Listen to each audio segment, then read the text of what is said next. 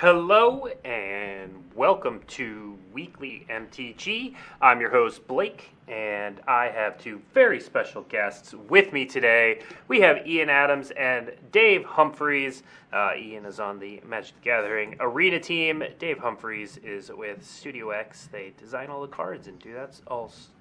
Oh my gosh! Already tripping over my tongue. We're like two seconds into the show. Uh, let's let other people talk. Ian, tell the people a little bit about what you do. Uh, I am the product owner of Cardset, uh, and basically that means that when it comes to the part of Arena where you play Magic, that is my responsibility. So cards going in, UI for that, the server side stuff around rule enforcement, uh, getting new cards made, all that kind of things. All right, and Dave. Uh, I'm a Magic game design architect, which um, part of part of my job and my main part of my job is to once a year roughly put out a, a, a new set. I'll put out a new set. I'm the set design lead um, uh, once a year. And uh, most recently on kaldheim ikoria dominaria stuff like that. War of the Spark cool one coming up.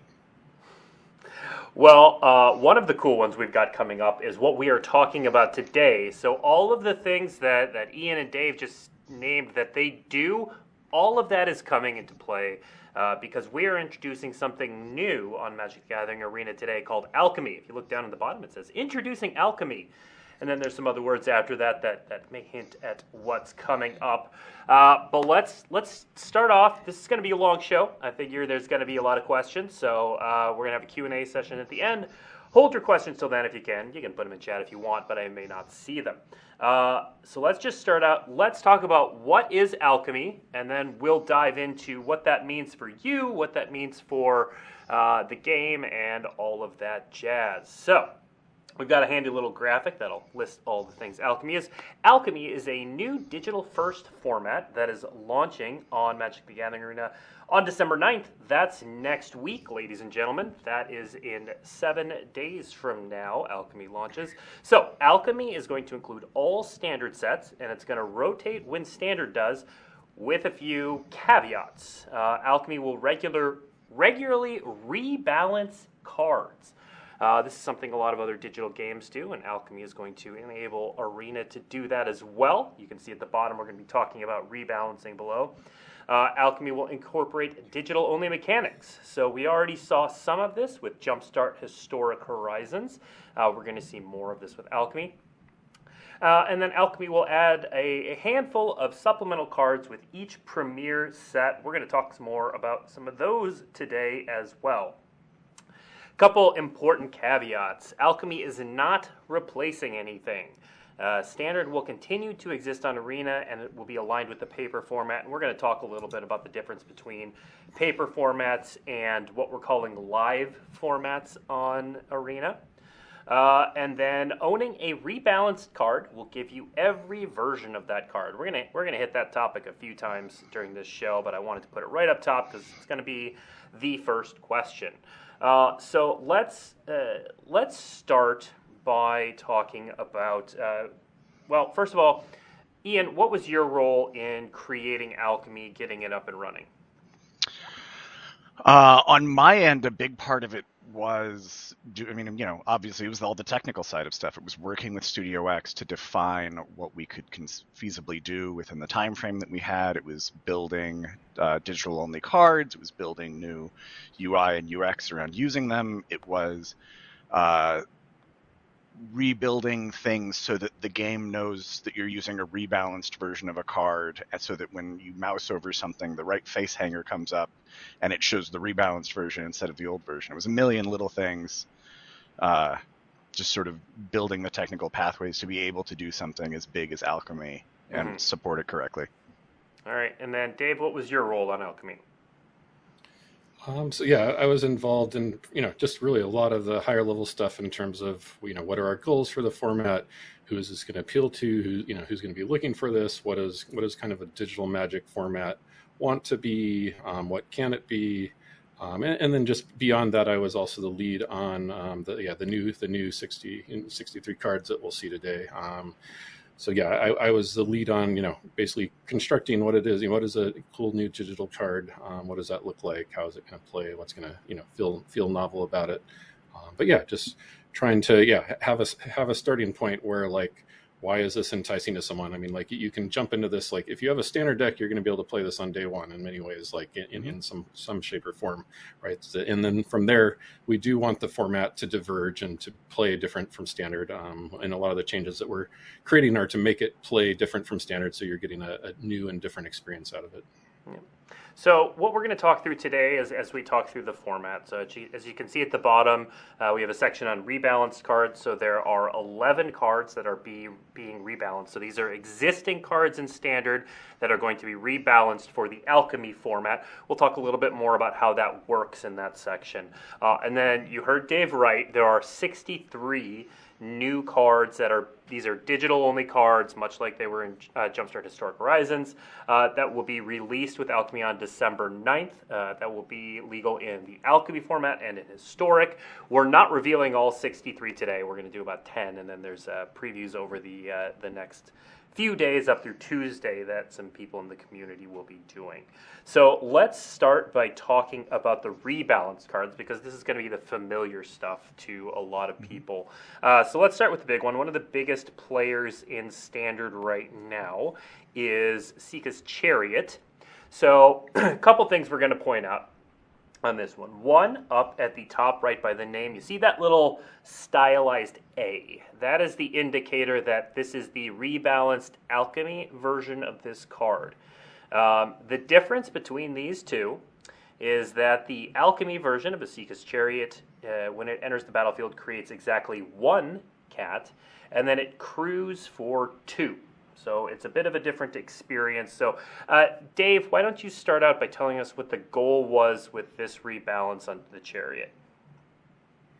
Right. So uh, Esika's chariot, um, uh, you know, especially in standard, has been a it's a it's a challenging card to answer one for one, right? Like you, if you play it, you can remove the chariot, and then they're left with two cats, um, or you know, or, or they're even cards that like can maybe take out a cat and the chariot at the same time.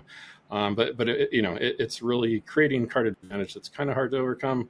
Um, so in large part, we just wanted to make it more easy to kind of answer one for one in some sorts of ways where right, you're, you're only getting one cat out of it. So if you answer the chariot, only one thing's left behind. Um, but in terms of philosophy, I mean, we did move to crew two in part. I mean, we still wanted the thing that it came with to be able to crew it, but also we're, we're not necessarily looking, you know, strictly speaking to do, you know, nerfs to a card. Um, I, I think overall this is, but right? The, the goal here is to make it play, you know, m- make it play better within this, the card pool of other cards, right? That's, you know, that's our main goal. We're not really looking to take it out of the format. I, I think this card's still plenty strong enough to play, um, right? So overall, that's our goal is just to put the cards in a, a better overall spot um, for the health of the format. All right, Ian, and we touched on this a little bit before, but uh, I already have four Esika's Chariots on my arena account. How do I get the Alchemy version? Uh, you have them already. Every every copy of a card comes with both the standard version and the rebalanced version for any live formats. There's no uh, if you open an Esika's Chariot and you play it in standard deck, it is the exact same printing that it is in paper. If you play it in Alchemy, you get the modified version. All right. Uh, let's look at one of the next rebalances. Another card that's not going to be a surprise to anyone. Goldspan Dragon. So Goldspan Dragon, uh, the difference is that uh, the alchemy version will only create a treasure when it attacks, not when it becomes the target of a spell. Dave, what was the goal here? Uh, a lot of it was just in the Goldspan's Dragon's ability to attack and then on the same turn protect itself, or like even if your opponent's targeting it with a removal card to counter it with something like negate or you know or, or a foretold uh, counterspell type card um, it just it, it, could be really oppressive that you could set up that play pattern and could fall could fall so far behind. Um, again, we, we think the card is plenty strong enough and just uh, creating the token on uh, attacking and looking to open up yeah more more avenues for counterplay to the card. Mm-hmm.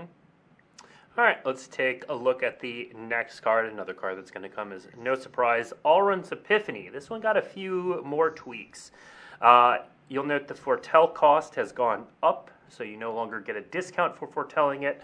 Uh, but the bigger tweak is if this spell was foretold, create two 1 1 blue bird tokens with flying. So, uh, a couple things to point out. Uh, one, if you copy Alrund's Epiphany, that copy was not foretold. It won't make the birds. Um, and if you cast this directly from your hand, of course, it will not make the birds. So, uh, Dave, tell us about the goals with this one. Right. So again, yeah, th- this one I feel is a bit more of a, a nerf in many ways. I mean, this is a, a, card we did want to be more cautious with in particular. Um, right. We, have moved up the foretell cost. We we make you need to foretell it um, to get the birds, and that costs more.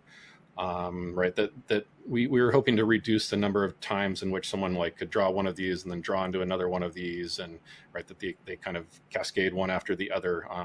Re- reducing those situations from coming up a little and just powering down the card a little bit.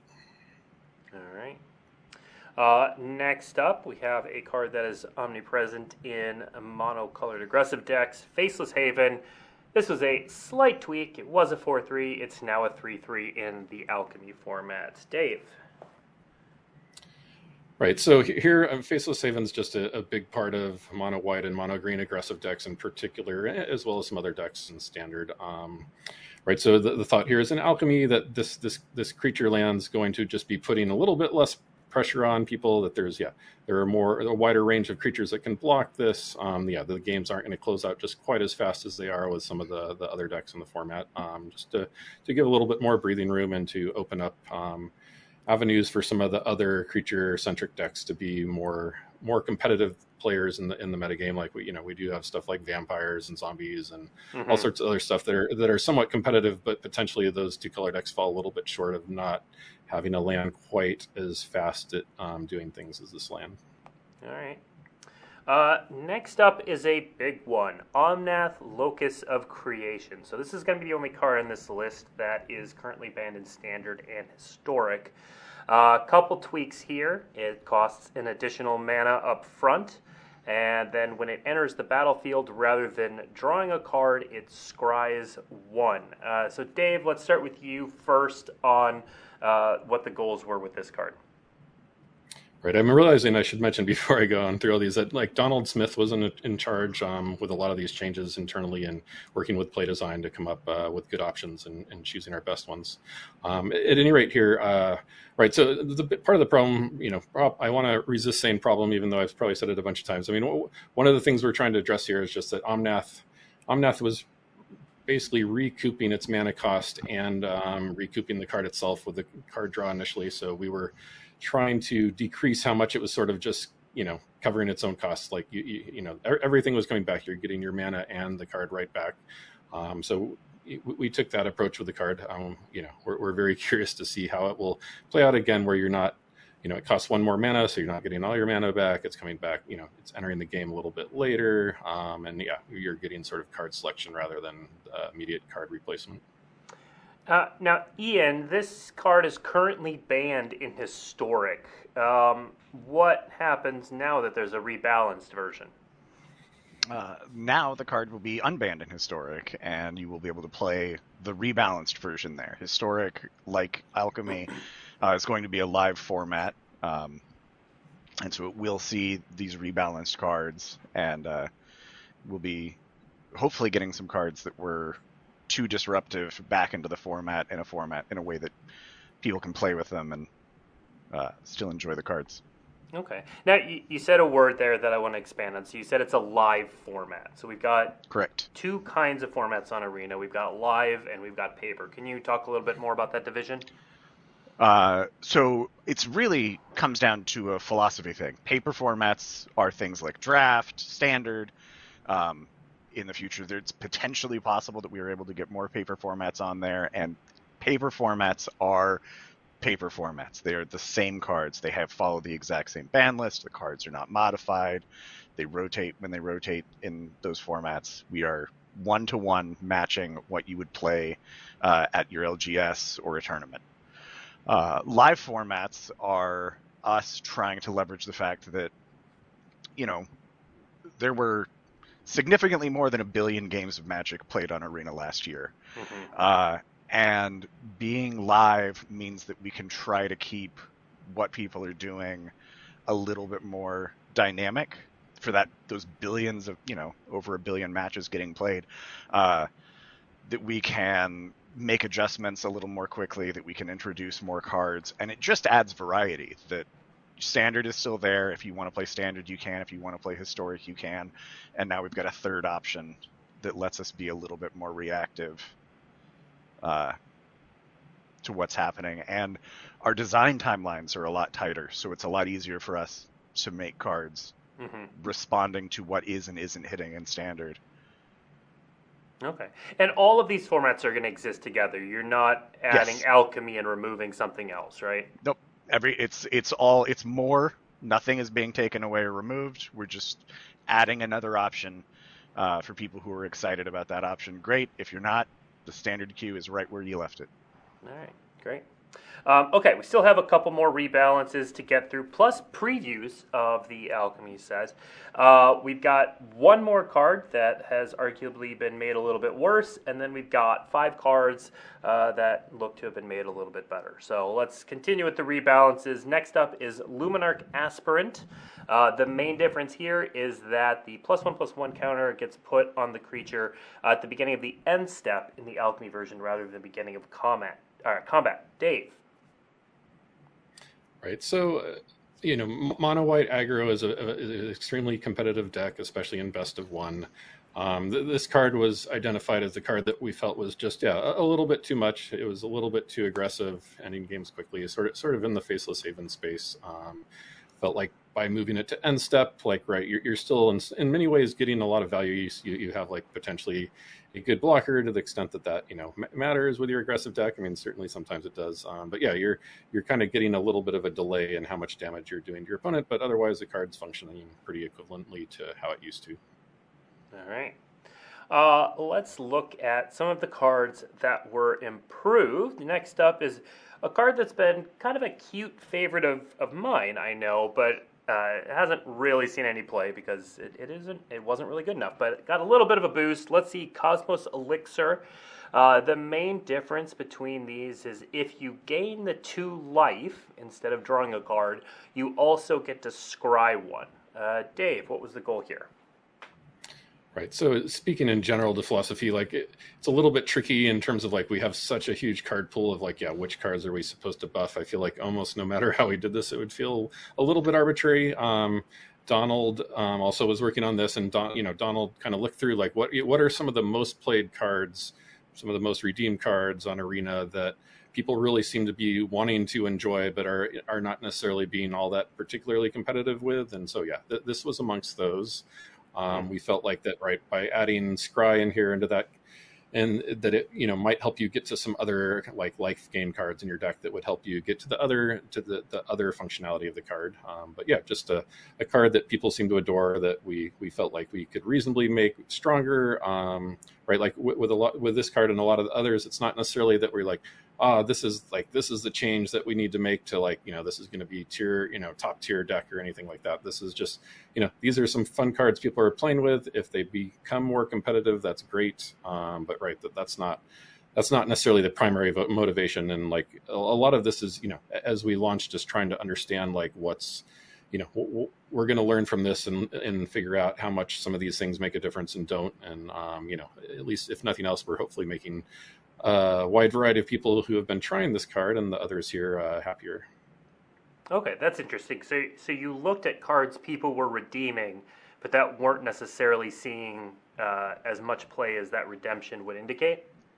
Uh, well, I mean, these these were cards that were actually seeing quite a bit of play. Just the the win rates of the decks that these cards in mm. had, had had some room to improve. So, okay. Uh, well, let's look at the next of these cards, Druid class. Um, I know I've played this card in a number of my Brawl decks.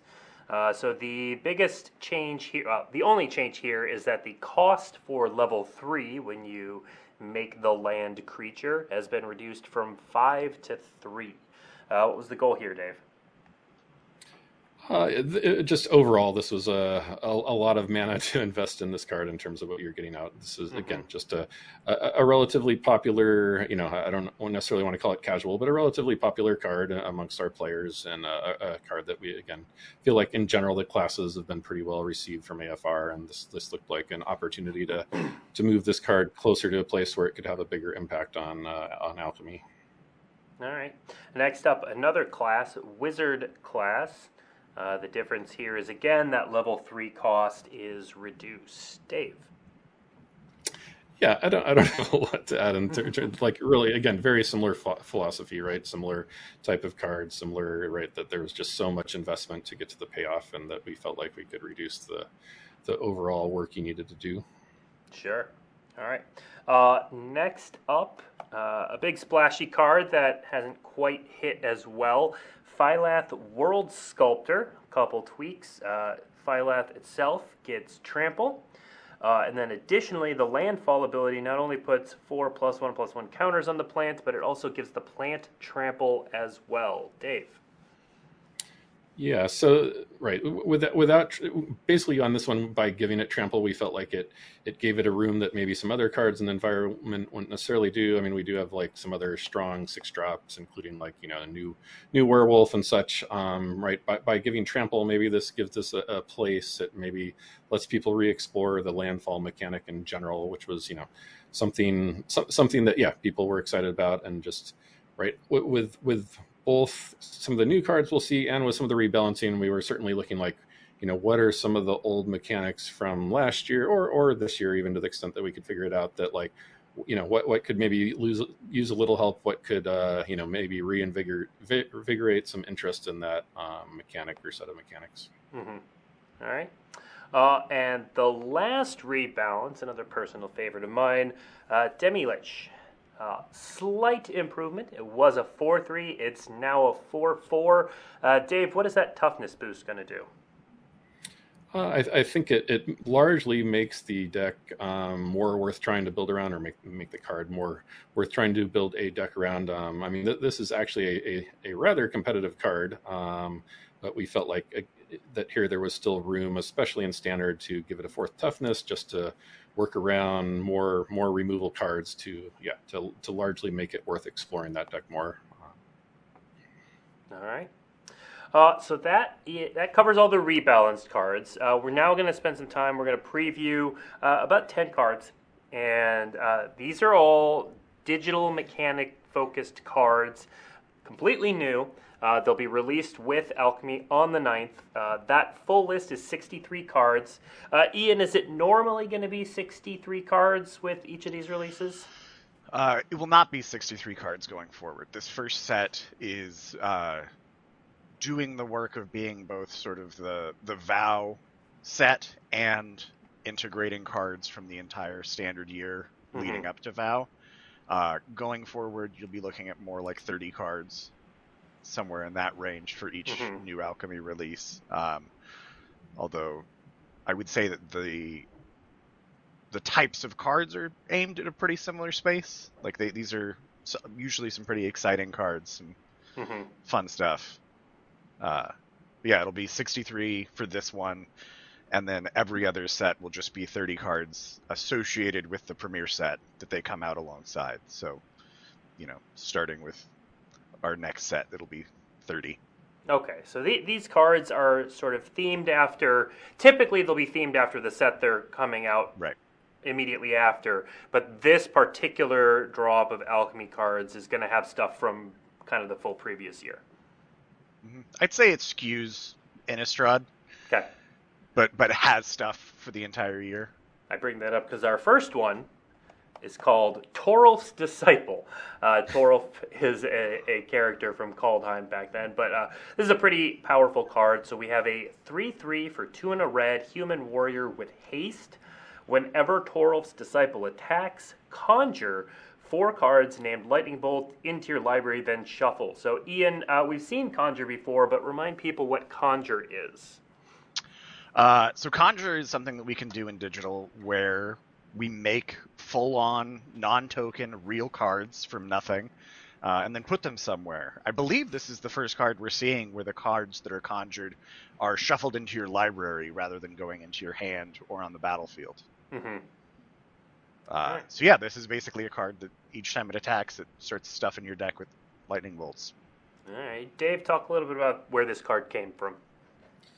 Yeah, well, it's funny. Like I, I've actually through the years, like through ten years and plus now, like there have been many sets like where in paper we've actually like toyed with that idea like how you know how can we give somebody a lightning bolt right? Like you know maybe even like with stuff like companion maybe it's like oh if you meet a condition you could have lightning bolts in your deck. And so many times in the end we're like oh no this this just seems too hard to to get all the pieces together. And so a lot of this stems from some of those earlier designs where like hey here, here's a card where you know in, in a digital format it's very easy to give people lightning bolts and and and other you know as we'll see other memorable iconic cards um, in the future certainly we will hope to be doing similar stuff like this where you get to play with some really you know nostalgic type of cards all right. Um, and Ian, oh, I did see a question in chat that I think is really pertinent before we dive too far into these. How will people acquire these cards? Uh, so these cards are available in special booster packs that are the alchemy booster packs. Mm-hmm. Um, the alchemy booster packs have the same sort of um, uh, duplicate protection that we normally have, and are tied to the set that they're associated with. So this one is associated with Vow. Uh, once you've collected all of the rares from this, you start getting uh, rares from Vow to replace those slots. Uh, once you get all the mythics from this, you get mythics from uh, Vow, and then once those are you, once you've turned through both, then you would go back to, to getting gems. Uh, they are also available for wild cards at the normal rate. All right. Uh, next up, we have one of my favorite cards in this this new drop. So absorb energy. Uh, it's an instant for one a blue and a blue counter target spell. Cards in your hand that share a card type with that spell perpetually gain. This spell costs one less less to cast. Uh, Ian, tell us about perpetually. Uh, so perpetually does a couple fun things. One of the most important things it does, really, when it comes down to the rules of Magic, is it lets us change a card in your hand and have that change survive uh, the card changing zones. Normally in Magic, it's a very firm rule that when a card changes zones, it's becoming new objects, uh, and things that you've done to it in hand don't last to the battlefield. Um, this also lets us change a card without your opponent having seen it. They don't need to see. There's no reveal and and say, "Yep, that's the one that I'm going to be able to cast more cheaply." This keeps that hidden information hidden, uh, which we can really only do digitally. All right, Dave, tell us about the design of this card.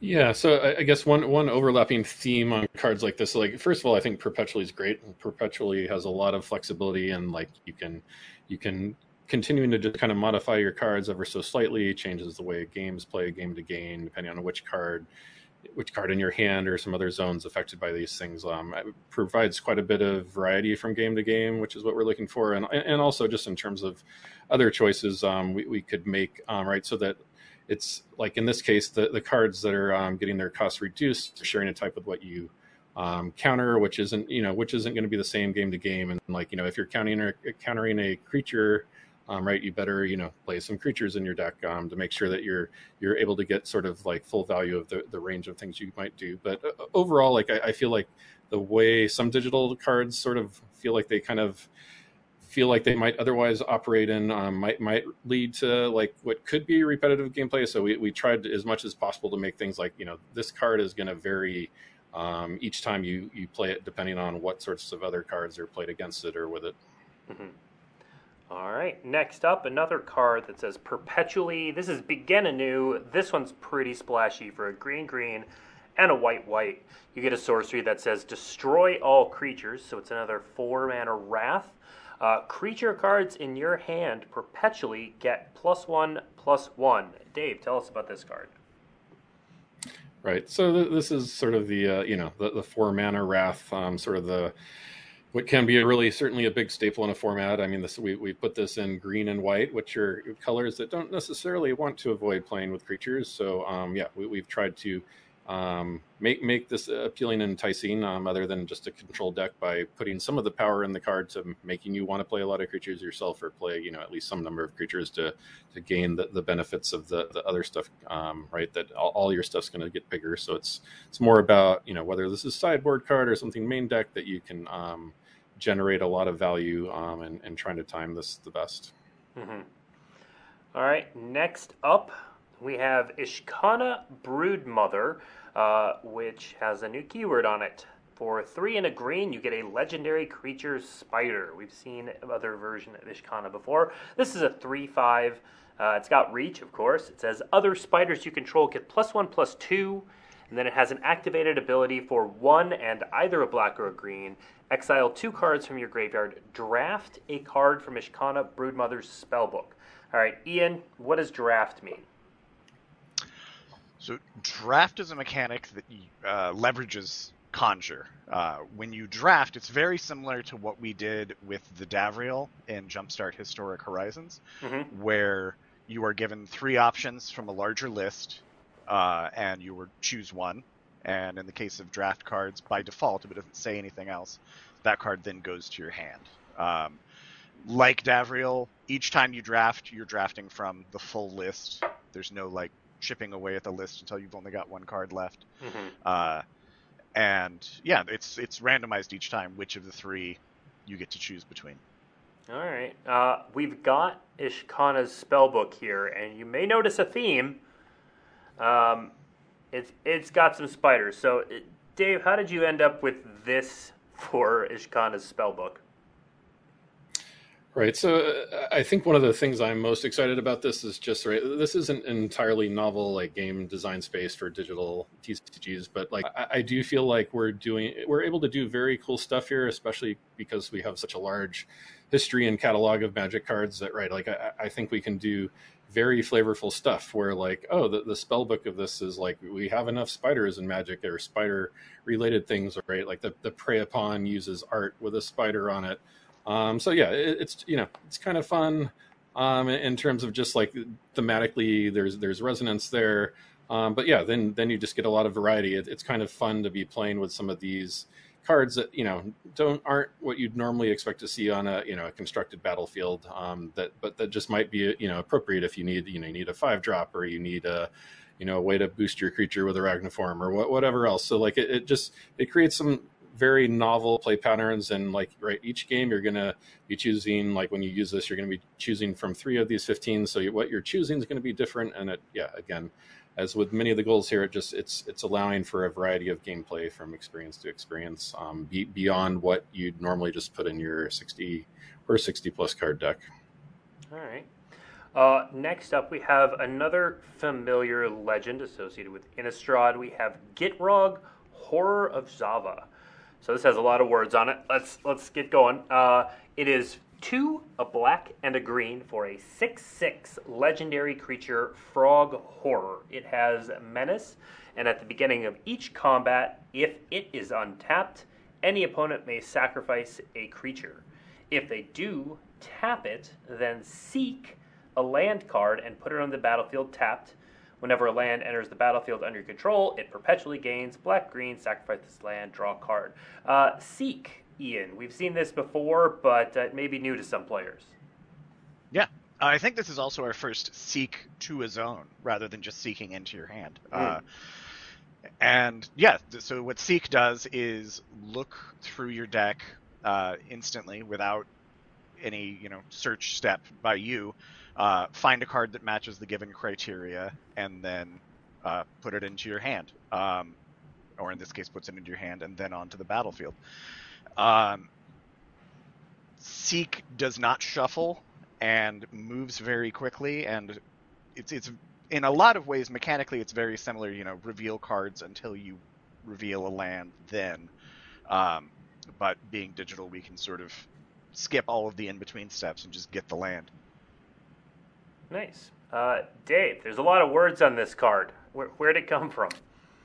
yeah, um, I, I think I designed this card actually. If if I'm getting all my card names right, I think Desecration Demon from way back when everyone was playing mono black or such um, Mhm. was a bit of the inspiration of this. Just a, a big a big monster that your your opponent could keep at bay, but that they'd be doing so at a, at a reasonably steep cost. Um, right, and that yeah, that it was keep getting the land and like you know we certainly we tweaked a lot of the things on this. Like we we actually in, in the end it was only the land that you were seeking out that way that got this ability, and then um, like JC Tao was leading like an FFL team for Alchemy that was like, oh, how about it? You know, can it right? You know, either he or someone else working on that team was suggesting maybe it can just affect any lands that were entering the, the battlefield under your control. And, you know, and again, it's just, I think it's really cool that we have the opportunity with sets like these to deliver on stuff that, oh, like, you know, I'm sure there were some number of people that were sad that like we didn't deliver on some favorite legend of theirs from, from whatever world or plane we're visiting. And that this gave us the opportunity to go back and, and hit on some of those favorite, um,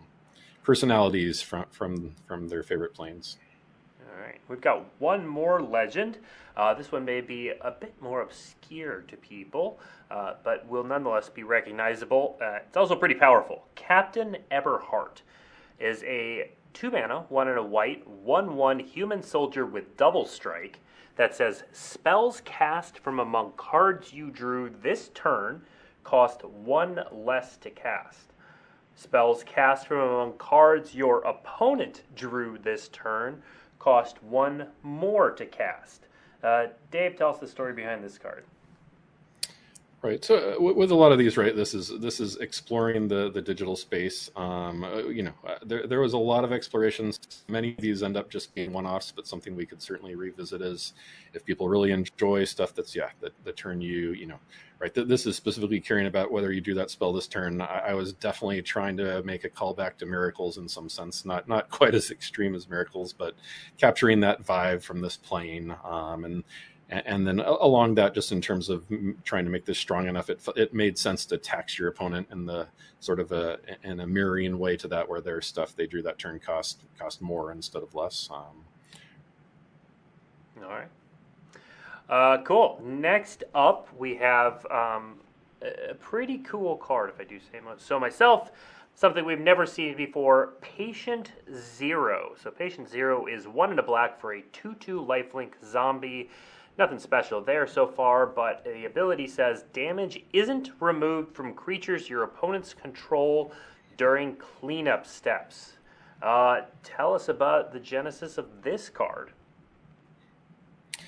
So yeah, I, I maybe better not try to misattribute this. I think Ian actually designed this card, which is kind of great when like yeah, when you have people from the arena team helping design stuff. Because I would never pitch this card because I figured, right, it might be it might be too challenging or too much work for a, a one-off card. But I, if I'm not mistaken, I think Ian actually designed this card. And, you know, I we, did, we yeah, with I- the numbers and the keyword and stuff. Yeah, I, I pitched the card. Your reaction was pretty much, "Oh, I didn't think I'd be allowed to do this." oh, good. So yeah, I- I think this card's sweet, right? Yeah, it's uh, yeah, definitely right. It, it can definitely change the way you'd want it to change the way the games play, right? Mhm. Like what what other stuff you couple with this, um, kind of having per- persistent damage. What is persistent damage in Magic like? Yeah, it's kind of a cool concept. Yeah. It's different than with Wither. Now, one thing I want to spend a little bit of time talking about when we hit this card is this is a zombie. It's it's a powerful zombie with a unique ability. And zombies is a deck you could try to play in standard, but it hasn't really hit. How much are are these alchemy sets? Is this alchemy set uh, being used to improve some of those lower tier archetypes in in standard? Moving to alchemy, obviously.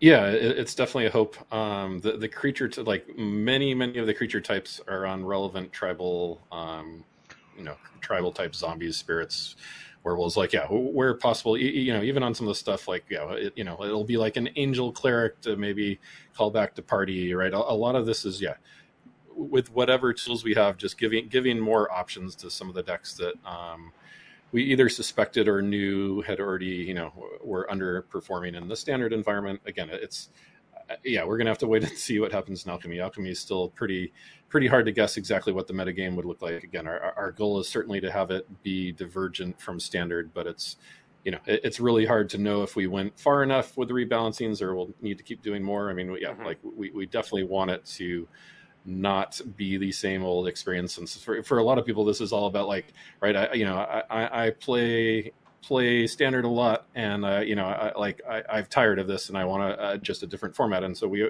we are trying to provide like really, you know, something that's new, something that'll keep evolving. You know, we can do that both by rebalancing and by introducing this digital only content, which in itself, like the digital only content, right there, there's not a limited format. You're not drafting with this, not playing sealed with it. Like these are we are trying to put these at competitive rates right there's not there's not a lot of fluff here it's like if if if i make a card that's just seriously underpowered that's not serving really serving any use like a bad card here is not doing anything for anyone like we're, we're trying to put these at um, levels where they're at least um, enticing to play at a, at a competitive level or or if not at least they're they're doing something for like historic brawl or something where like oh at least this is super super fun um, in some competitive format if it's not actually competitive um, for alchemy. Mm-hmm. Um, and I just want to point out the the people in chat who are saying that they didn't test this. Uh, you might not have been listening earlier. Dave was talking about a, a, future future league, which is their version of testing, and they did have a future future league for league for alchemy. So no, these were not brain to program ideas that went untested. Uh, next up, we have Forsaken Crossroads, a, a cool land. So when it enters the battlefield, it enters tapped, sort of. Uh, as Forsaken Crossroads enters the battlefield, choose a color. When Forsaken Crossroads enters the battlefield, scry 1. If you weren't the starting player, you may untap Forsaken Crossroads instead. And then you can add one mana of the chosen color. Uh, Dave, tell us about this card. Yeah, the, the, genesis of this comes like right. You know, I've I've certainly been to many events. Uh, you know, I, I hear all the ways in like which people will like maybe lament like, oh, I wish this was a little bit different, or that we could somehow address an issue and, and somewhere in Magic. Um, one of the things that comes up a, a fair bit is that there there especially at least in some meta games there can be a pretty big i guess i'd call like a polarity there's there's a big difference whether you're on the play or the draw um, this, this is especially true you know the more aggro format maybe is um, where right if you're on the play your win percentage is higher than it is on the draw. Um, i think in some ways that's healthy but sometimes that, that difference can get larger than we, we think is ideal. Um, so so it's things like that. I'm like oh well now we're doing digital only designs. How can i like is there a way to tackle that in digital? And right like I, I you know what makes a digital only design is kind of a murky area. Like this this card could exist in paper, but it's it's a, it's a thing to track. Like how well are you going to remember who was on the player draw any given game, unless you're writing that down. And maybe as a one off, that's fine. A one off mechanic, that's fine. But like sort of cumulatively, if we made a lot of cards like these, it would be a, a, a lot of a lot of tracking for paper.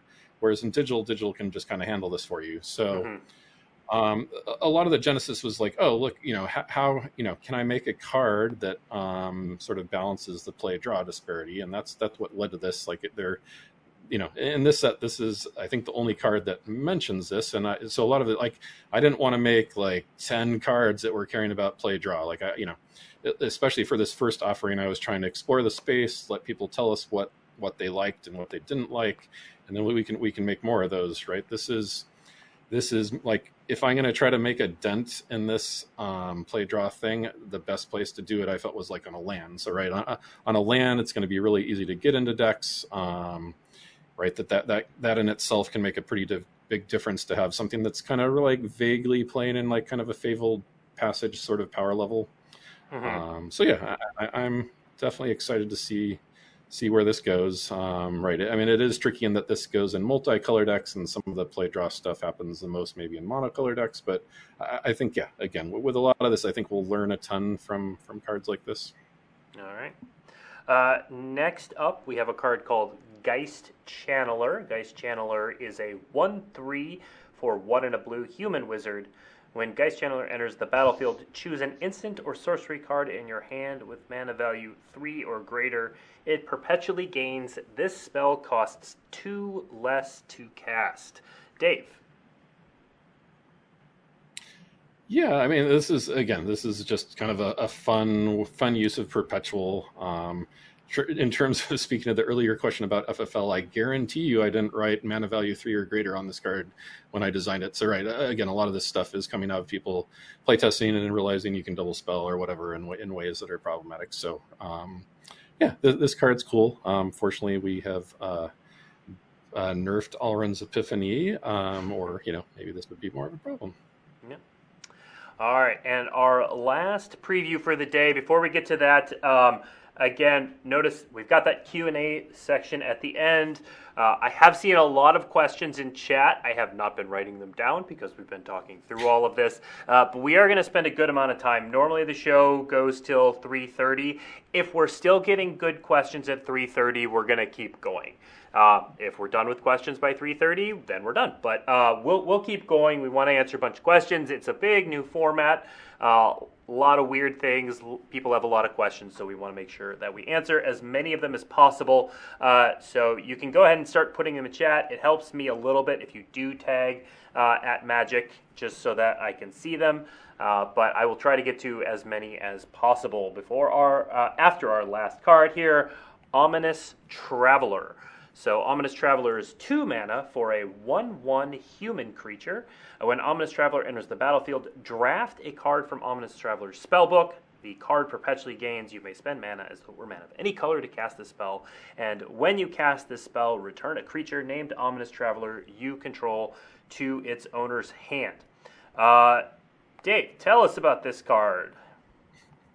Right. I mean, the origin of this card, I think, largely came out of like I feel like when we when we explore the tropes of like oh what what is that thing in Innistrad like I feel it's always like a little bit like oh you look on the back to know what it is. And so this was just me trying to like play up some sort of like oh well you know you, you kind of don't know what it is. Like what is this you know mysterious thing and it? Right. So that it, it can it can put this unknown thing into your hand. And then like I mean eventually your opponent does find out what it is when you play that card. And then right? Um, ra- rather than that just happen once once a game or whatever, we we added the additional text like that. This would then come back to your hand, and you could do it all again. And um, right, so like certainly, well, we can go to the spell book here, but yeah, the, the spell book's pretty much a a, um, a mix of various um, Innistrad creature type, tri- you know, the, the main tribal types, um, many of which care about others of themselves. So, you know, it, it's it's it's pretty powerful if you can keep it going in terms of doing this over and over. Um, not exactly sure what deck it'll end up in, but right, the, the, the hope was that it it could mix into decks that are trying to build the tribals type and either trying to trying to get the the cards that match their tribe, or maybe you end up with kind of a silly mix of hodgepodge um, that is um, effective if you can keep this going. All right. Cool. Well, that is all the previews we had today. Now, I will note that there are previews coming Friday, Monday, Tuesday uh, from the following folks. Here's where you can find those previews. So uh, tomorrow we'll get previews from Covert Go Blue and Amazonian. On Monday, Numot the Nummy and Crokeyz will have previews. And then on Tuesday, uh, MTG Nerd Girl and Ali Aintrazi will round everything off, and we will have a card image gallery, of course, showing off everything along the way. Okay, Chat's going a million miles a minute. I'm going to try to get through uh, some questions. Uh, let's start um, here. Sort of an arbitrary place. I apologize to everyone who's been putting questions in chat. Um, it's going very fast. Uh, can you play the rebalanced cards in Brawl and Historic Brawl, Ian? Uh, they will be in Historic Brawl because that uses the historic card list. Brawl still uses the standard card list. Okay. Uh, uh, I saw this question a couple different places. I think we answered it earlier, but let's go over it again. Ian, how will you acquire alchemy cards? Uh, alchemy cards will be acquired pretty much the exact same way things do normally. Uh, mm-hmm. About a month after a set comes out, there will be an alchemy variant of the booster pack for that set that adds alchemy cards and as your uh, your rares and mythics most of the time. Mm-hmm. Um, if you have more of those than there were rares and mythics, you start getting rares and mythics from that set that you haven't yet collected. Uh, it will also be available with wild cards and uh, acquisition just the same as we normally can. Uh, there's also going to be just as a kickoff for the format, everybody gets a pretty big pile of alchemy cards to get things started. Okay. Um, again, we, we touched on this earlier, but I've seen the question multiple times. Uh, will alchemy cards be historic legal? Yes, as a live format, and alchemy cards go into live formats. Great. Um, are we planning to uh, rebalance previously banned historic cards in the same way that we did with Omnath? Um, Omnath definitely shows that it's on the table. Um, I wouldn't say that I've got like a list in front of me waiting for cards to rebalance, but depending on how this is received and how effective it is and that side of things, uh, it's definitely a, a, tool in our box. Mm-hmm. Now, I, I, I'm giving I'm doing this question, but I've seen elements of it from other people. Uh, what is sort of the philosophy behind between like um, choosing to rebalance a card and then versus choosing to ban a card when you're talking standard alchemy area? I think, I mean, where possible, we're going to look to rebalance cards. Um, I, I, think we, have discussed how there there are some cases if, if, a card's iconic, like say we, we have like done a reprint in a set and it's it's a card that um, would would somehow be problematic. Like, yeah, we, we don't want to like rebalance lightning bolt or whatever. Lightning bolt's lightning bolt. Like, we're not going to make the yeah. do some variant of that, right? So, some stuff's just too iconic to rebalance, mm-hmm. in our opinions. Um, right? There again, there, there's no obvious line on some of that stuff, but uh, I think where where possible, we're going to look to rebalance cards so that right so that cards we make and cards you own, you can you can keep playing in the in the formats where they're legal. Okay, and and now um, if a card is rebalanced, Ian, uh, will players receive wild cards for it being rebalanced? Uh, we do not do wild cards around rebalance, uh, in part because you know in standard that card continues to be the exact same card it mm-hmm. always was. Okay, and if a card is banned in a non-alchemy format but rebalanced in an alchemy format, will they get wild cards? Uh, the ban rules will follow what they are now. Uh, you know, there can already be some complexity around like the copies you had bef- when a card got banned in standard get refunded, and if you craft more and then it gets banned in historic, you get refunded for the difference. Those kind of rules all apply the same way to alchemy. Okay. Um, uh, where can I use the original version of a card on Arena? So using Esika's Chariot as an example. If I want to play the version that makes two cats, where do I go to play that? Uh, you can do that in Standard, and I, I believe Direct Challenge will let you use the original on rebalanced versions of cards. I don't. I am not in charge of ban lists for individual formats. Uh, mm-hmm but that's that's not part of what happens while you're playing Magic, which, as I said, is what I'm in charge of. But yep. I believe Direct Challenge will still let you use those cards. Yep. Um, I, am going to just acknowledge this question, even though we don't really have anything new today. Uh, a lot of people asking about Pioneer, why why this instead of Pioneer, etc., etc. Pioneer is still a thing that the team wants to do. It is in the we'll say distant future. Um, it, it's there's no timeline or anything like that. It is still something the team is working towards. You could see some of that with Jumpstart Historic Horizons, if I'm thinking correctly, where mm-hmm. uh, a certain percentage of the cards were put in because they were part of the Pioneer format. Uh, the team is working towards it. It's just not like now, um, and it's also they're they're not the same resources exactly. Uh, yeah. Yeah, I think one of the things people might not understand is if I said right when we started working on Alchemy, let's put all of these resources on Pioneer, you would not be looking at Pioneer this year. You would probably not be looking at Pioneer next year. Mm-hmm. But you can play Alchemy now. That's something we were able to finish within the year, and and give you new gameplay and new, uh, you know, a new meta and new experiences. Mm-hmm. All right. Um, how will alchemy work with constructed ranking? Uh, I believe ranked alchemy, like historic and standard, all uses the same ranking. Mm-hmm. So if I play a match of historic, then a match of standard, then a match of alchemy, that will all contribute to the same constructed ranking. Yep. All right. Uh, duh, duh, duh, duh, duh. Sorry, chat. It's chat is moving quite fast still, uh, so I am trying to keep cap, chat, eh, catch up and make sure I'm getting a good broad stroke of all of the uh, questions. Okay. Uh, will so now they're asking if you rebalance an alchemy only card like Geist Channeler, uh, as they say, uh, will there be a wild card refund? Uh, that is not the plan right now. But I will again go back to me being not being the total expert on Mhm. outside the playing arena part of the game. Uh, Okay. I Some, something we haven't gotten to yet, so under under consideration, but we don't know. Yeah. Um, Cool.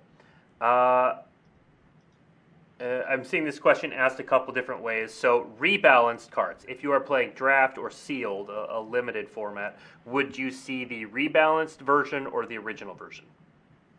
Uh, draft and sealed are paper formats, and they will match paper formats. They will be just like you, what you would play walking into an LGS. Mm-hmm. All right. So no rebalance cards there. So all the things that you can play in paper are going to continue to match paper. Yep. Okay. Uh, bu- bu- bu- bu- bu- um, okay, so a couple questions again about the draft mechanic. Um, why don't just why don't Ian? Why don't you just go over again how the draft mechanic works again? Sure. Uh, if you've played with the Davriel card from Jumpstart Historic Horizons, it's very similar to that. You uh, cards that allow you to draft have a spell book. It is a, a list of, I, I believe, generally 15 cards. Mm-hmm. For this Uh, set, it's all 15. Yeah. Uh, you uh, randomly select three of them, and from those three, you choose the card, uh, and that card goes into your hand. Uh, it's as you can see with that seat card that goes onto the battlefield. You know, other things could potentially happen to a drafted card, but right, the default behavior is you draft it and it goes into your hand. Uh, Mhm. Each time you draft, you're looking at the full list of 15 cards. Uh, there's no dupe protection or anything. We just each time we grab three from the list, we show you that three. All right. Your opponent doesn't know what it is unless the card Yes. says so or something. Okay. Um, Ian, will the alchemy booster pack cost the same as a regular booster pack? I haven't asked. I believe so. It's the same number of cards. I believe they will be exactly like regular booster packs, but uh, I So I'll, I will note that in approximately three minutes, we have a bunch of content going up on Daily MTG, uh, which I probably should have said earlier. That's going to have all the details. So literally Yes. three minutes. It is currently 3:27. At 3:30, uh, we're going to have a couple articles that'll give uh, alchemy format overviews. They'll talk about things like cost and direct implementation, all that sort of stuff. There's a state of the game that will be going up, so there's going to be a lot of details in those articles. So if there's anything that Ian or Dave or myself can't answer right here, I highly check out. I highly recommend you check out those articles, and they may have the answers that you are looking for. Uh. When, when will we get previews for Kamigawa? Um, you know what? At the end of the show, I will actually tell you when that is going to happen. That'll that'll be part of my sign off. Um, uh, I think we touched on this, but we'll reiterate it. Uh, Ian, are there any plans on separating the ranked ladders? Uh, there aren't plans on separating ranked ladders right now. I understand why some people want them to be separated, especially if you're just jumping into a new format. It doesn't always feel great to, you know, if you've really ranked up in standard, jumping into historic where you don't feel like you've got a platinum tier deck is pretty intimidating. Um, at the same time, we've gotten a lot of feedback that people want to work toward the better prizes at the top of the ladder, and uh, forcing them to start over again was not something that was that made sense to us. Mhm. Uh, All right. Um, uh, Dave, this is, I think is a question for you. So why uh, why only do five? The question is why only five minor buffs? Why not more? There are lots of cards that aren't played. I I think the main answer is we don't sort of want to overwhelm people with like a, a bunch of cards behaving in ways that you're you're not used to from paper. Like uh, you know, like we we could change yeah dozens or you know hundreds of cards at some point. Um, right uh, there there's something to be said just for familiarity of how cards work. If we if we change too much stuff, especially at launch, um, I, I think that could alienate a lot of players. Um, I, I think we do very much have an interest in going back and looking at like say like venture into a dungeon or something where like you know this this is not something that's done anything and constructed. What are like you know a handful of changes just to like venture into a dungeon that we can make to make that a more um, competitive um, mechanic? Um, but yeah at launch we kind of just did did a, did a sampling of things. Um, we definitely do want to go back and you know I, I think anytime we're making changes we're going to be looking for opportunities to buff stuff a lot of it was yeah uh, just not really wanting to be changing too much um, at once in that respect especially when we're releasing 60s that are going to otherwise you know people need to learn and are going to change the format away from from standard which is kind of the closest comparison point Okay. Um, Ian, I think this question's for you, and you may or may not be able to answer it, but we'll give it a go. Uh, Arena already has cards that are only legal in best of one standard, so the, the Arena is standard cards. Uh, will those cards also be available for play in Alchemy? And will they be best of three legal in Alchemy? I know I know the answer to one part of that question. Unfortunately, I know that those cards will be playable in Alchemy. Okay. Uh, that is that I can say for certain. I don't know if they're legal in best of three. I would guess yes, but I don't want to promise it. And then beyond that, we get into real cloudy areas for me, where Sure. uh, There are it's in that article. There are, believe it or not, limits to Ian's knowledge. Um, when uh, improving or making cards worse, uh, this is for Dave, I think. What formats are you considering?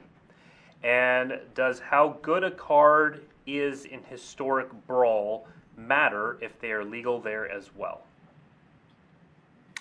Uh, I mean, we, we try to take into account uh, all the formats as much as we can. I mean, again, you were referring to the FFL testing. The FFL testing was focused on alchemy, especially since that's the new thing here. So, you know, much like paper, like a lot of our FFL testing focuses on standard. Here, much of our testing as it relates to you know the new content uh, was focused on alchemy itself. Um, but, you know, th- so that's not to say like a, a lot of the rebalancing we're certainly considering historic. Every every change we're making, we're considering historic, and we're also considering historic brawl. Um, again, just in, in terms of like you know how much expertise any of the individuals working on that um, have with those formats is going to vary a lot to a lot. But we we do try to ask people around the around the teams like if they have any input or concerns on any of these changes for all the various formats. Mm-hmm. Um, I so I want to acknowledge a a whole string of questions that are about uh, economy economy questions. Economy is not uh, exactly Ian's area, so we're not going to dive into it today. Uh, because as you like he was he wasn't sure on the price of booster packs and, and that sort of thing. So I don't want to put Ian on the spot and ask him a bunch of uh, economy questions. Uh, we definitely recognize those are important to all of you, and I personally owe you all uh, a show where we do talk about the arena economy as a whole. Uh, that is not this show, so but I do want to acknowledge, for example, uh, the user Brain Pry asked a really good question about the economy and and and uh, pressures on wild cards and that sort of thing. They're good questions. Uh, we just don't have anyone on the show today that has that area of expertise to really dive into that, but we do owe you a show on that topic. Uh, ba, ba, ba. Let's see. Um, I will not forget about when we. You know what? Okay, it is it is three thirty three, and though we are going to keep a, uh, asking questions, I know a lot of people think of this show as a show that ends at three thirty. So I'll talk about Kamigawa real quick. So uh, weekly MTG will be off next week, but we will have one more show before the year is out on December sixteenth. We will have a uh, a day to talk about uh, Kamigawa uh, we are going to show off some cards. We're going to talk about the set, uh, and we'll talk about the whole, um, all, all the beats, where the debut is, all the dates. Uh, I'm kind of stumbling through that, but December 16th is the answer that you're looking for when you're going to learn more about Kamigawa. Um, uh, while we're on that topic, any information about organized play? Uh, not today, uh, but I, I will tell you that I have literally started writing an article uh, so be aware that we are working on it, but not today and not before the holidays. Okay. Let's see. Um, so uh, there's a question that kind of gets is kind of getting asked over and over again, and I'm going to try to take a stab at answering it. So there's versions of this um, will we be able to play traditional historic again, or is it completely gone with these digital cards? Um, I, I, there's there's a couple things in there that seem to be misunderstandings.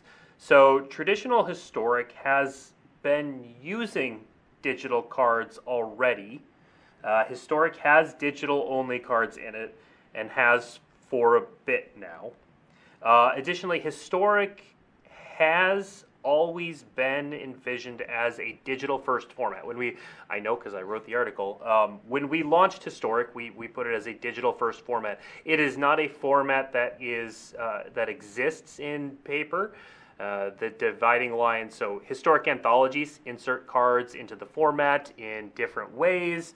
Um, there are those digital cards, digital only cards that exist from Jumpstart Historic Horizons. This isn't even the first time that we have changed and rebalanced cards for Historic because we rebalanced some cards from J- Jumpstart Historic Horizons. So, um, I understand that this is definitely, it feels like a bigger change for historic than it necessarily is. Certainly, some cards are being rebalanced, and that will affect some decks. Um, you know, Alrund's Epiphany is played in historic, for example. Um, and, and, there are a couple other cards on this list that see see some play. Um, Omnath is the biggest one, but you're going to get to play Omnath now instead of not getting to play Omnath at all. So um, stuff like Luminarch Aspirant and stuff yeah. too. Yep. Yeah. Absolutely. So uh, this is sort of this is really just a ramping up of what historic has always been rather than a change. Even though I understand emotionally it doesn't necessarily feel that way. Uh, let's see.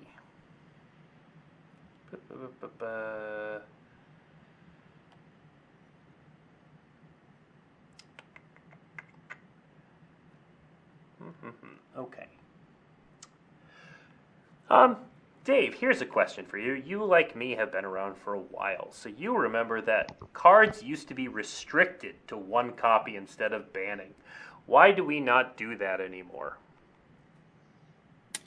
Uh, I, I, think the main reason is just that creates uh, an imbalance in games when the person draws that one card. Um, right, like if again that that that works clearly for at least one of our formats but right if if we have a card that just for whatever reason we put out too strong like say omnath original omnath or something if if somebody if one of the players draws that card and the other one doesn't there's just a, a big disparity in how strong each of those players draws is going to be um, and it's it's it, it, we do talk about stuff somewhat in that space from time to time but i i, I feel like overall um, that that's just not the solution that we see as creating the most fun and fair gameplay.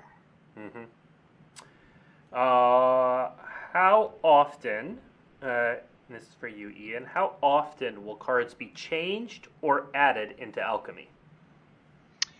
Uh, cards will be added with the release of each premiere set. About a month later, we will do an alchemy drop that adds, as we said, about 30 cards each time after this initial drop of 63.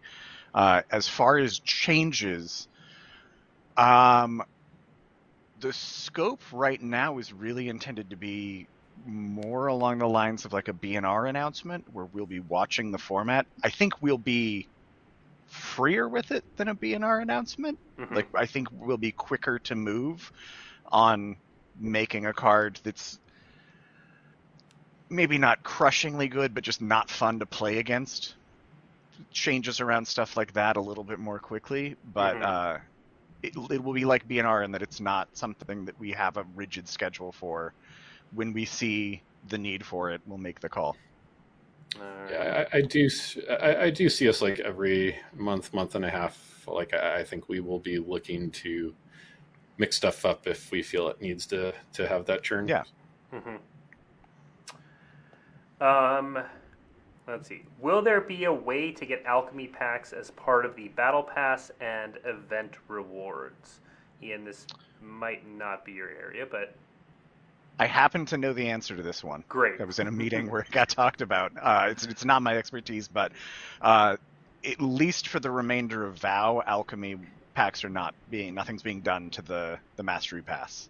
Okay. Um, future decisions are future decisions that will be announced when future battle pa- or mastery passes are shown off. All right. Uh, let's see. Um, Ian, will historic uh, still get historic anthologies? I like getting iconic cards from paper formats and non-arena sets. Uh, yeah, there's nothing about this that takes away from the possibility of historic anthologies uh, or from the possibility of remastered sets, things like that. None of that is suddenly off the table. Um, so th- those are all still things that we like doing and want to be able to do. All right. Uh, Dave, are you going to use rebalancing cards to nerf decks instead of banning them at a BNR for formats like historic?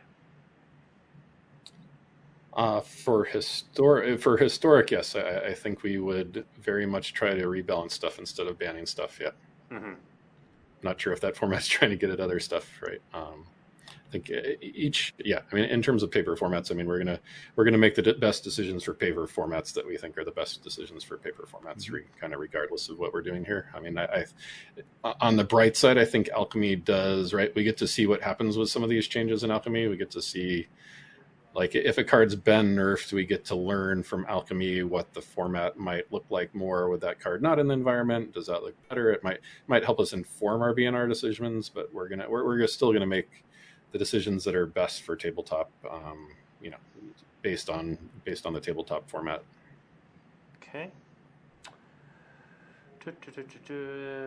Let's see. Uh, I'm not. Anyone who's not seeing their question answered, I, I'm not ignoring you necessarily. I'm either missing it, um, or we may have answered it earlier, and I want to try to get as, to as many new questions as possible, uh, as well as ones that are, are specifically about alchemy. Um, here, we'll try this. Dave, what happens if you rebalance a card and it becomes re-broken? And we'd rebalance it again. Uh, at least that's that's my first answer. Yeah, I, I think yeah, like there, there's a chance we'll overshoot or undershoot, or I mean, yeah, I mean, w- even if we like over nerf something, we we might take a, a tactic of trying to buff it, you know, a little bit back more towards, you know, uh, realizing we've like, oh, we've just completely taken this card out of the metagame and didn't mean to um, nerf it that much. So uh, yeah, I, I think going back to the earlier question, like why did, why didn't we buff more cards? I mean, I, I do feel like there there is a mental tax on people if we're, we're changing too much stuff. Like I don't I, we don't want to just keep changing cards. Like oh, which you know which version is this? I'm losing track. Right? We're gonna try to do this in a responsible way where. Um, right, that, that our players are going to be able to tra- keep track of what's going on. But yeah, if Mhm. if we break something, you know, if if like you know, take Omnath an example. If if Omnath is still broken, then we'll change Omnath again. We at least that would be the goal. We might.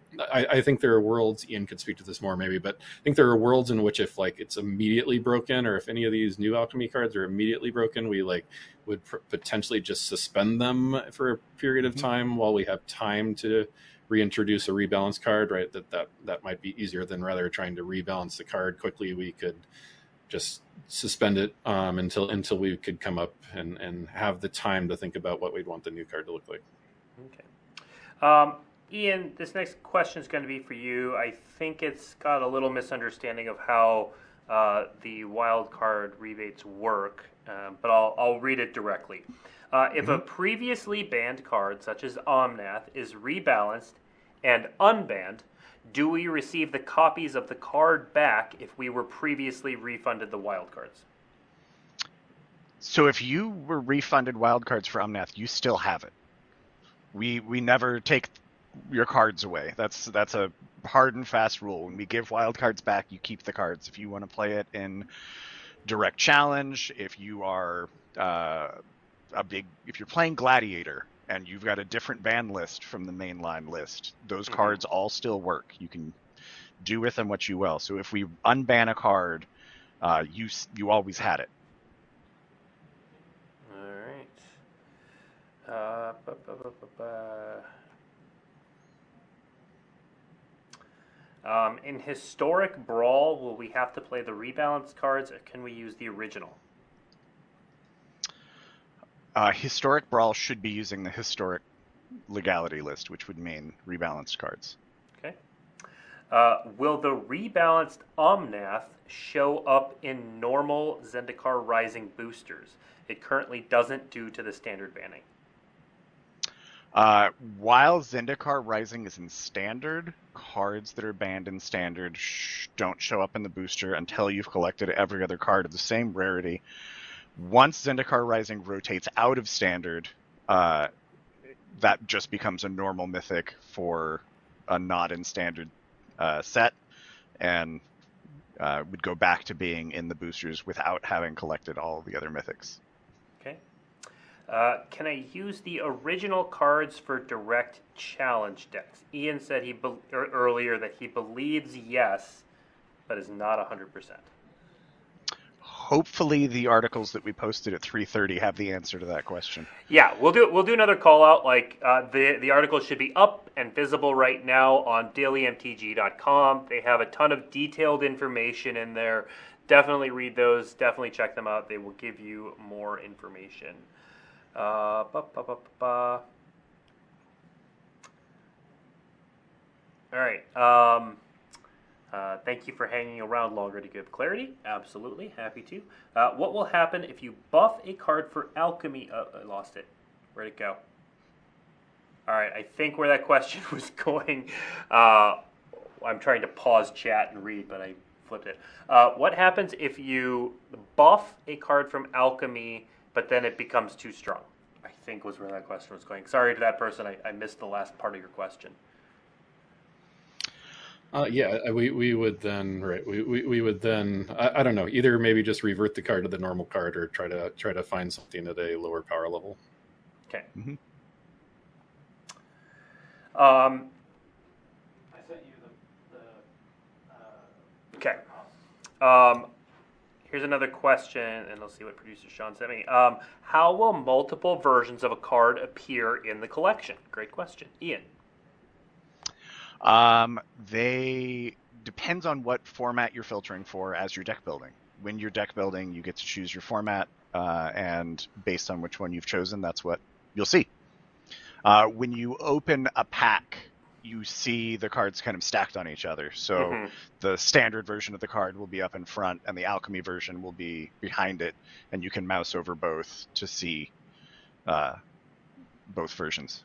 Okay, and I believe the article may have some um, actual pictures of the way that looks. Um, and then producer Sean sent me this, so we can confirm Ian was correct. Uh, from the article, again, I recommend you definitely go check this out because it has all these great answers. Players will be able to purchase alchemy boosters either individually for 1,000 gold or 15 for 3,000 gems, the same price as standard set boosters. There is also a special alchemy bundle containing alchemy boosters uh, that will be available for 3,000 gems or 15,000 gold. Limit one purchase per player. Um, all right, here's an interesting question. If a card is made worse for standard, is there any chance the version goes back to the original after it rotates out of standard. So let's take Chariot for example. While Chariot's in standard, it is rebalanced to the single cat crew 2. When it rotates, would we consider uh, unrebalancing it?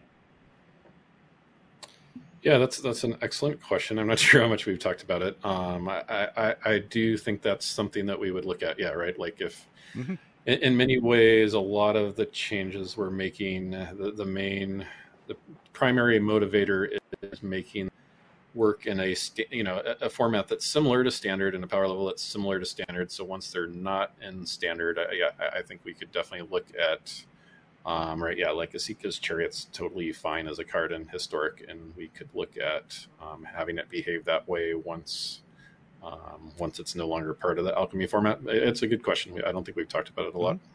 Okay, great. Um, okay, here's the end of that question that I missed. Thanks, thanks for sharing it again, uh, Arbitrary Toys.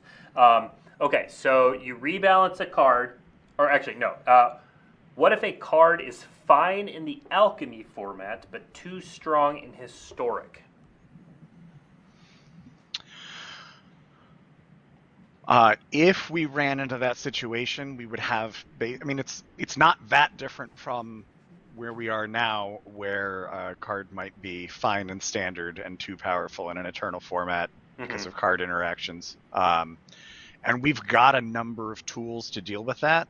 Um, a rebalance that happens in one live format applies to all formats. So there's a that's a possibility.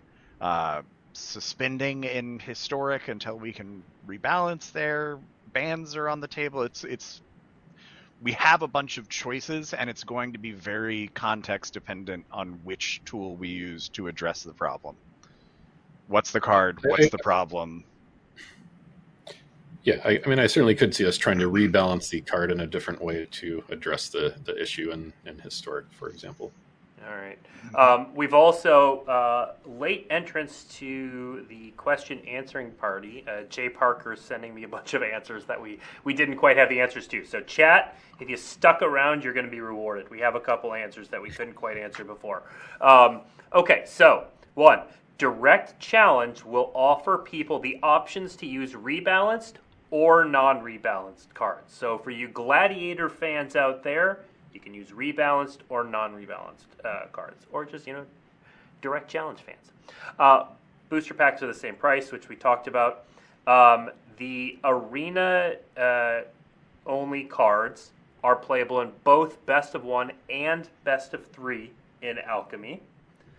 Um, and then Jay also says for the question we just talked about, if a card is fine in Alchemy but too strong in Historic, it will likely be suspended or banned as normal.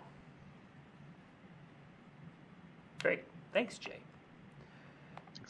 Jay, go back to being on your day off. Jay's off today? Jay's off I, today. I mean, I, I'm not surprised he's watching, but that's, um, that's pretty funny. Yeah. Enjoy your day off, Jay. Uh, ba, ba, ba, ba, ba. All right. Will there ever be rebalancing of cards aimed at uh, historic brawl? For example, Dranith Magistrate.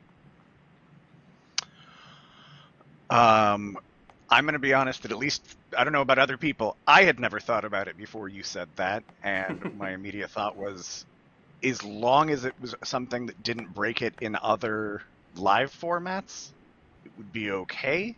hmm Um, but again, the the important thing to consider is that we don't want there to be the standard version, the alchemy version, the historic version, the brawl version, the historic brawl version of these cards. That's Mhm. way too much cognitive load. It's it's a lot.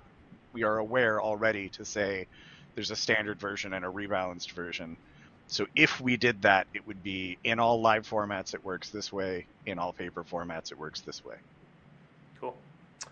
Um, uh, next question about the, the land that cares about going first or second. Uh, will there be any sort of reminder text or, or sprite or something so that the players could remember if they went first or second? So basically, will the, will the card like show you before you play it what it'll do? I believe, yeah. Um, if the card, if you didn't go first, the card has a different highlight and I think we get a hanger on it, but I don't want to promise that without having tested. And if we didn't have a hanger on it, then I'm going to fix that in the next update because it should have a hanger on it. Fair enough. There you go. Talk right to the designers. Get get solutions. Um, uh, da-da-da-da.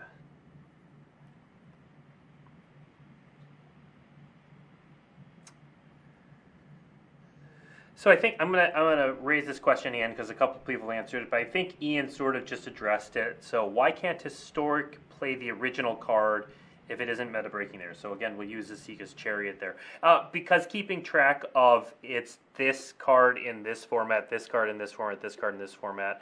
Um, two is already you know I, I've seen other questions that are like how do you know which is which? And that's just two versions. If there are multiple versions across multiple formats, it gets even more. So, um, uh, let's see. Will you be rebalancing non banned cards, such as cards in Tier 1 historic decks? I think people are a bit afraid of that. So I think that's actually a good way to uh, reframe a lot of the questions that we've gotten about historic cards being rebalanced. So, so Dave, can or, or Ian, can you talk a little about when you're rebalancing cards? Are you are you going to be aiming a lot for historic, or are you primarily looking at standard? I think I mean we're we're primarily looking at alchemy, right? Yeah, the the standard analog. Mhm. Yep. Right. Yeah. I mean, historic has many more means to shake up its metagame. Right. We have historic anthologies, like jumpstart type products, all, like all, all sorts of stuff that's yeah not not traditionally kind and entering into a standard like format. So historic has many other ways to shake things up. So for this, most of the changes we're looking at are mostly motivated by shaking up the alchemy format. Certainly, at least for now. Um, you know, Mhm. think, things could certainly change down the road. All right. Let's see.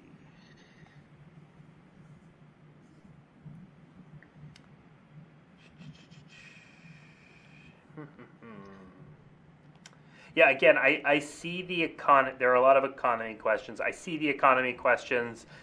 I personally owe you, the, the fans, the viewers, a show about the arena economy, but this is not that show. Um, Ian's not that guy. Um, Ian has many other skills and talents and knowledge. If you wanted to dive deep on why certain card UI is the way it is, that is a conversation I can get into. But economy is not my area. yeah, we have other people for that. Uh, bu- bu- bu- Weird number of players, people asking for the three mana Teferi to be unbanned. I, I love a good blue white card, but that is that card is It's a That's- lot. That's not it. That's not it. Um, Ian, you may know this one. Will this isn't an alchemy question, but you know what? It's a good question. And people stick around. We only have three minutes left, by the way, chat. Uh, we are going to end at four o'clock. Um, I eventually have to pick up my children from daycare. Uh, okay, the question anyway. Ian, uh, will we get more deck slots? Um, I have to be a little circumspect about this because I've seen some things that are in the works, but there are changes coming to deck slots, which is as specific as I am allowed to be Okay. with what's coming there. I did see Um, one that I'd like to call out since I, I said it earlier, but it looks like it was something someone missed in chat hmm um, about other paper formats coming to uh, Arena. You know, Pioneer, Modern was the question. Um, any additional paper formats that come to Arena are paper formats, the same way that Draft and Sealed and Standard all do on rebalanced cards. Any additional paper formats that come would be the unrebalanced versions of those cards. All, everything as printed. Cool. All right, we're going to end on this question uh, because I think it's a good question. Um, this is probably mostly for Dave. Dave, what can you say to people who think Wizards will now design broken cards on purpose with the we can always balance them later mentality? I, I mean, I, I can tell you as a designer, like there, there's no pride to be taken in designing a card that's breaking the format, right? There's having unhealthy formats isn't, I don't know, it isn't helping our bottom line. I don't think in any sort of way. I mean, I know some people feel otherwise, um, right? Like, you know, we're, trying to get cards to the right spot. We're trying. I mean, we part of our job is to take risks. Part of our job is to like right like what's what's going to get this to kind of just the right spot where it shows up um, a lot of cards we make just don't show up at all even though we think they are um, so yeah I, I, right yeah we to the question yes we can if we make a mistake we can fix it later certainly that that can be a philosophy um, but I, uh, uh, like I, I, certainly don't feel like anyone's trying to go overboard on stuff we're trying to we're trying to take our best educated guesses at how the card should be accurately mm-hmm costed. I mean, we want we want our formats to be fun more than anything. We don't right like it's we want to push the cards that we think are fun, but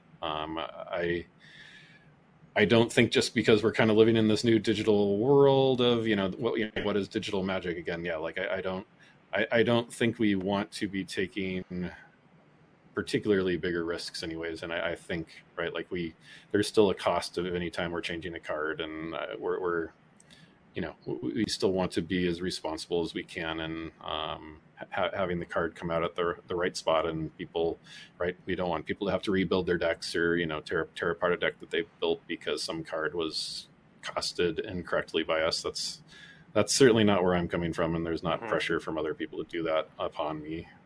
And that's you know i'm I, am not one of the people who makes the decisions, but I'm a fly on the wall in every one of the BNR discussions, and that is that is always at the forefront of everyone's minds and the discussion of like, if we do this, if we ban this card, all these cards are unplayable. Um, I, I think it's I think it's worth noting that rebalances more than likely can take a deck a, a peg down without necessarily destroying it. So um, I'm excited for it. I'm a shill. This is I work for Wizards of the Coast, believe it or not. um, but I do think it's going to be a good time. Alchemy releases December 9th. Thank you, Ian. Thank you, Dave, for an- sticking around, answering so many questions, and telling us about everything. Uh, thank you to everyone watching and everyone in chat for uh, sharing your questions and concerns, hearing us out, um, and and learning about the alchemy format today. Uh, there was a, a, comment in chat just a moment ago that uh, speaks to exactly how I think about these things. Thanks for the answers. Don't take chat too harshly. We are all passionate fans, and you know what? We're passionate on this side too. Uh, we all love magic, and we think alchemy is going to be awesome. So stay tuned for previews uh, tomorrow, Monday, and Tuesday. Uh, I'll read those off one more time. So Covert Go Blue and Amazonian go tomorrow. Numot the Nummy and Crokeyz go on Monday.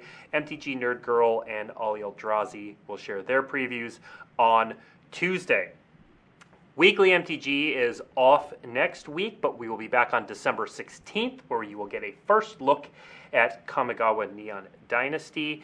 Uh, if you're in the mood to watch a little bit more Magic this weekend, don't forget that the Innistrad Championship, played on MTG Arena and featuring both Standard and Historic, will be taking place this weekend. Uh, and additionally, there's an arena open this weekend. There is, uh, if you want to play in your local game store, store championships are playing this weekend. A lot going on for Magic right now. So any way you want to play, there's probably a way to have fun doing it. Uh, thanks for tuning in, and we'll see you in two weeks.